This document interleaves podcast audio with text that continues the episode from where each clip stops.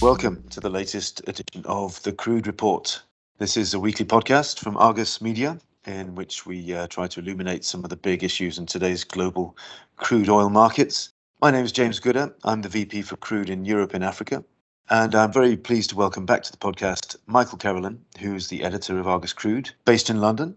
Hi, Michael. How's it going? Very good. Happy to join, James. Ah, well, it's good to have you with us. And the theme today is one that we've covered uh, in some detail before, but there have been some new developments in the Brent story. So we thought it'd be an interesting time to revisit that because change is afoot and opinions are bubbling to the surface. Michael, maybe you can tell us what are the latest developments that we've heard about? BP released a, a statement last last week. This was uh, in response to a consultation launched by Platts and ICE earlier in the summer about how to uh, how to save the Brent benchmark, either through the addition of WTI or Johan Sverdrup and this is less of a proposal from BP. This was a, a, more of a detailed solution as to how WTI can be incorporated into the North Sea forward market or the cash BFOE market, as it is sometimes known.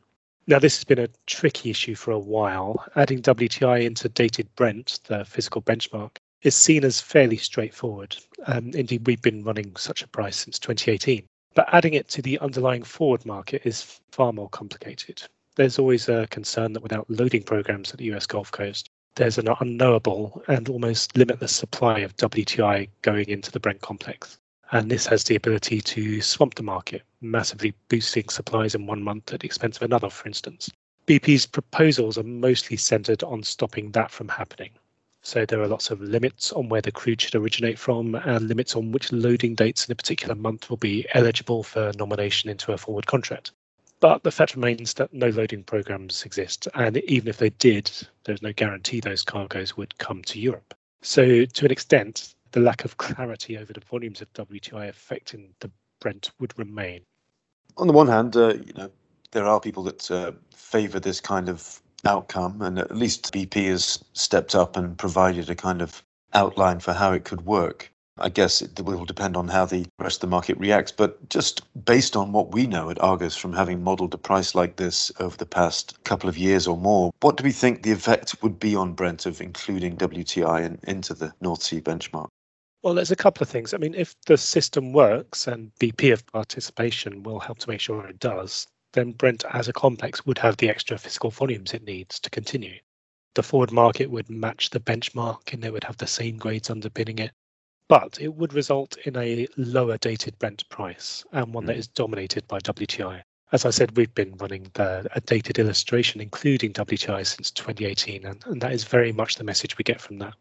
Yeah, interesting. So, I mean, the conversation has moved forward. There's a kind of detailed proposal on the table. Uh, I mean, I remember a month or two ago, um, uh, Vitol publicly supporting an outcome like this without giving too much detail about how it might work. But has there been any market reaction to the current proposal from BP?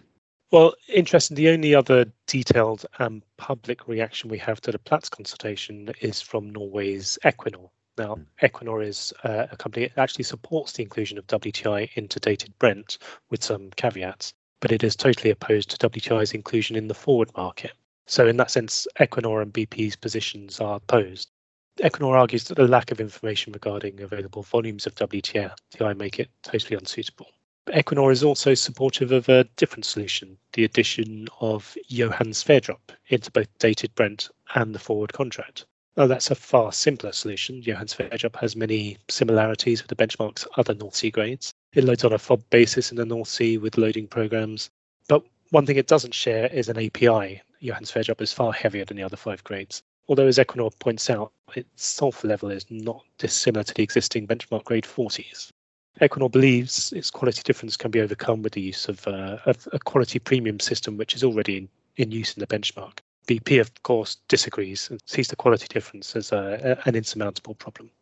Interestingly, I think Equinor's response grasps the fundamental problem here of, of what should dated represent if WTI is added, Brent will be a true global sweet benchmark, in, in Equinor's words. If Johan Sverdrup is added, Brent will be a true regional European benchmark. Until the market decides which of these it wants, there will continue to be disagreements, I think. Yeah, I think you're right. It's really just a question about the identity of the benchmark. What is it for and what does it represent? So, I mean, we're in this kind of uncertain period. We're waiting for an announcement perhaps from the exchange, ICE, or from our competitors at Platts, or perhaps uh, other proposals coming out of the market. But it seems just even at this this first kind of uh, round of reaction that there's already quite strong opposing views being expressed. I mean, we've talked about a little bit about the alternatives. I guess we can say that we at Argus are publishing different versions of Brent, different versions of our North Sea dated benchmark, which represents the North Sea dated, uh, which re- represents the the market's physical value in Northwest Europe. Could you tell us a little bit about those different flavors of Brent, if you like, and, and how they look and where to find them? Yeah, absolutely. So um, we publish North Sea dated as our as our main North Sea benchmark, and that is basically the equivalent of dated Brent, and we've been publishing that for many years. We launched New North Sea dated in 2018, which incorporates WTI, and as I said, that does result in a, a lower price. But you can track it quite clearly that WTI usually sets the price of New North Sea dated, as it is it is a cheaper grade than the five existing grades when when netted back to a, a, virtual FOB North Sea. And earlier in the summer, we launched uh, North Sea Dated Plus JS, which, as the name suggests, is the five grades plus Johan Sverdrup with a quality adjustment similar to that used for the other grades. And you can see how that behaves. And so far, we've seen the North Sea Dated Plus JS behaves pretty much the same as the original North Sea dated benchmark with a uh, it occasionally drops below it but only by a few cents and new North Sea dated as I said can drop up to a, a dollar below it depending on the economics that's interesting. I mean, essentially, when you change a benchmark, the intention is not to radically change the price, right, or the level of the price. What we're trying to do is introduce more liquidity, more volume of crude uh, without causing a lot of volatility. So, I guess the question is, how do you get that quality adjustment? So, something heavier and a little bit sourer, like yeah, Sverdrup, doesn't uh, destabilize the benchmark and cause a much lower price. Exactly. Um, we, we, we have quite a large quality adjustment on Johan Sverdrup in our Sea dated plus JS price. And that's something that we're, we're flexible in changing in the future. But so far, it does seem to act as a cap, which is really what we're looking for. We need additional volumes to act as a cap without necessarily changing the price of the benchmark. You've been looking at this market for far longer than me, James. Where do you see the possible scenarios going forward? Well, change is always slow to come until it comes, right? But as we know, you know, the market is quite conservative. It tends to stick with what it is used to. But the situation at the moment is that if they were to stick with dated Brent and these changes come as we expect, then essentially they'll be sticking with something that is not what they're used to. And it will be, as we've seen, quite unpredictable what the effect of putting WTI into that basket will be. One scenario, of course, is that the market simply accepts the change, continues as usual, adjusts the differentials, but occasional freight price spikes and uncertainty over the volume of the US crude available to Europe will cause volatility in the benchmark, and that might uh, cause people some concern.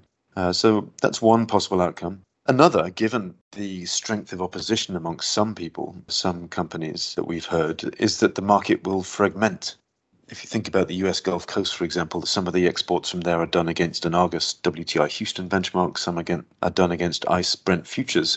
There's no particular rule that in a given location only one benchmark can prevail, though that does usually tend to be the case. But if the market were to fragment, you could find some people using a Brent with WTI, other people sticking with something that they're more used to, perhaps an Argus North Sea dated or an Argus North Sea dated with Johan Sverdrup.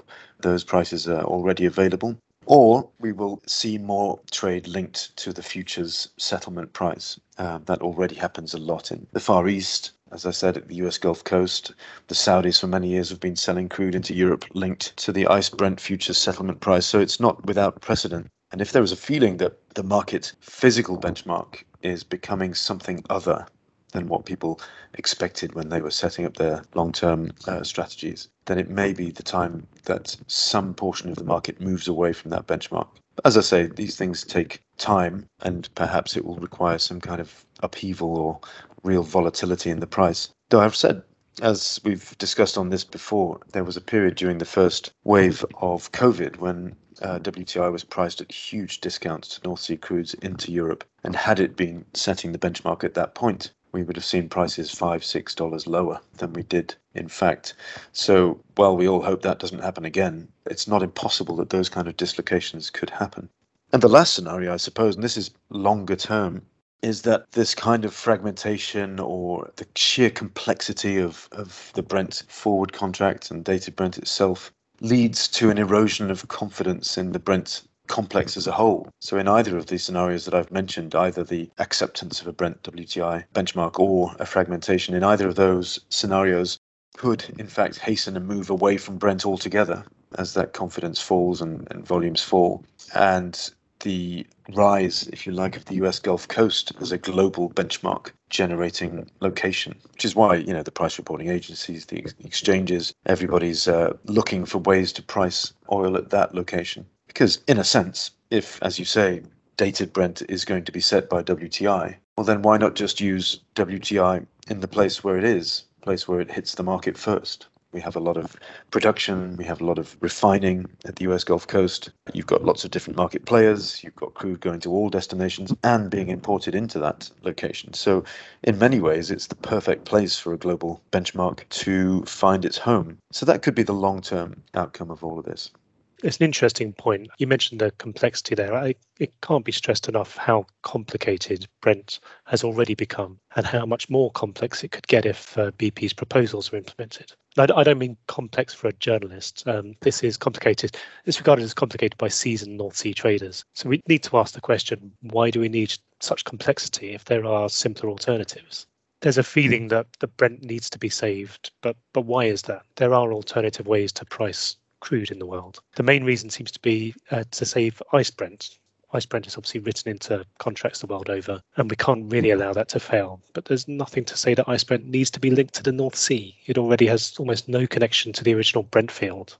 At the moment, its connection to physical oil is through the settlement against um, the forward market at expiry. There's nothing to say that it can expire using a different physical price. Absolutely. And in fact, one of the parts of the BP proposal was that if the inclusion of WTI works, then perhaps Brent itself could be dropped from uh, the the benchmark and Forties. So in a sense, you would have Brent without Brent, setting Brent, which doesn't really bode well for a long-term balancing price for global oil. Exactly. Yeah, interesting. So I mean, there is underlying all this discussion, as you say, there are two ways of looking at it. One is, well, we're trying to save Brent, and the other is we're trying to find a good price for global crude oil. And I guess putting WTI into Brent is simply an admission that WTI is already the global benchmark in many important ways. I mean, for all the reasons the Gulf Coast that I've mentioned, but it's also arriving in Europe, arriving in Asia, and affecting both of those markets. So perhaps why not simplify matters and just remove the middleman and do your benchmarking at the US Gulf Coast. Exactly. Well, it's an interesting, uh, interesting outcome. I, as I say, I think it'll be a while before that comes to pass, but it seems that this is a step along that road. As ever, we'll be following with interest. If anybody's interested in understanding how these different scenarios will play out, well, we're covering all of this, of course, in the Argus Crude Report and the Argus Global Markets, the edition that just came out on Friday, the 10th, I believe, was um, a good overview of, of all of this. So if anyone wants to have a look at this, uh, do look at that. As I say, we are tracking these possible different Brents with prices published every day on page six of the Argus Crude Report, so you can follow it there and see what the future may look like. So we'll wrap up there. Thanks very much, Michael, for joining us. Thank you. Always a pleasure. It's uh, great to have you with us. Thanks very much to everybody for listening to this edition and indeed any edition of the Crude Report. It's great to be able to share these thoughts and always good to get feedback from our listeners. We'll catch up with you again soon. I think the next broadcast will cover um, interesting developments at the US West Coast, so don't miss that. Uh, in the meantime, take care. See you soon.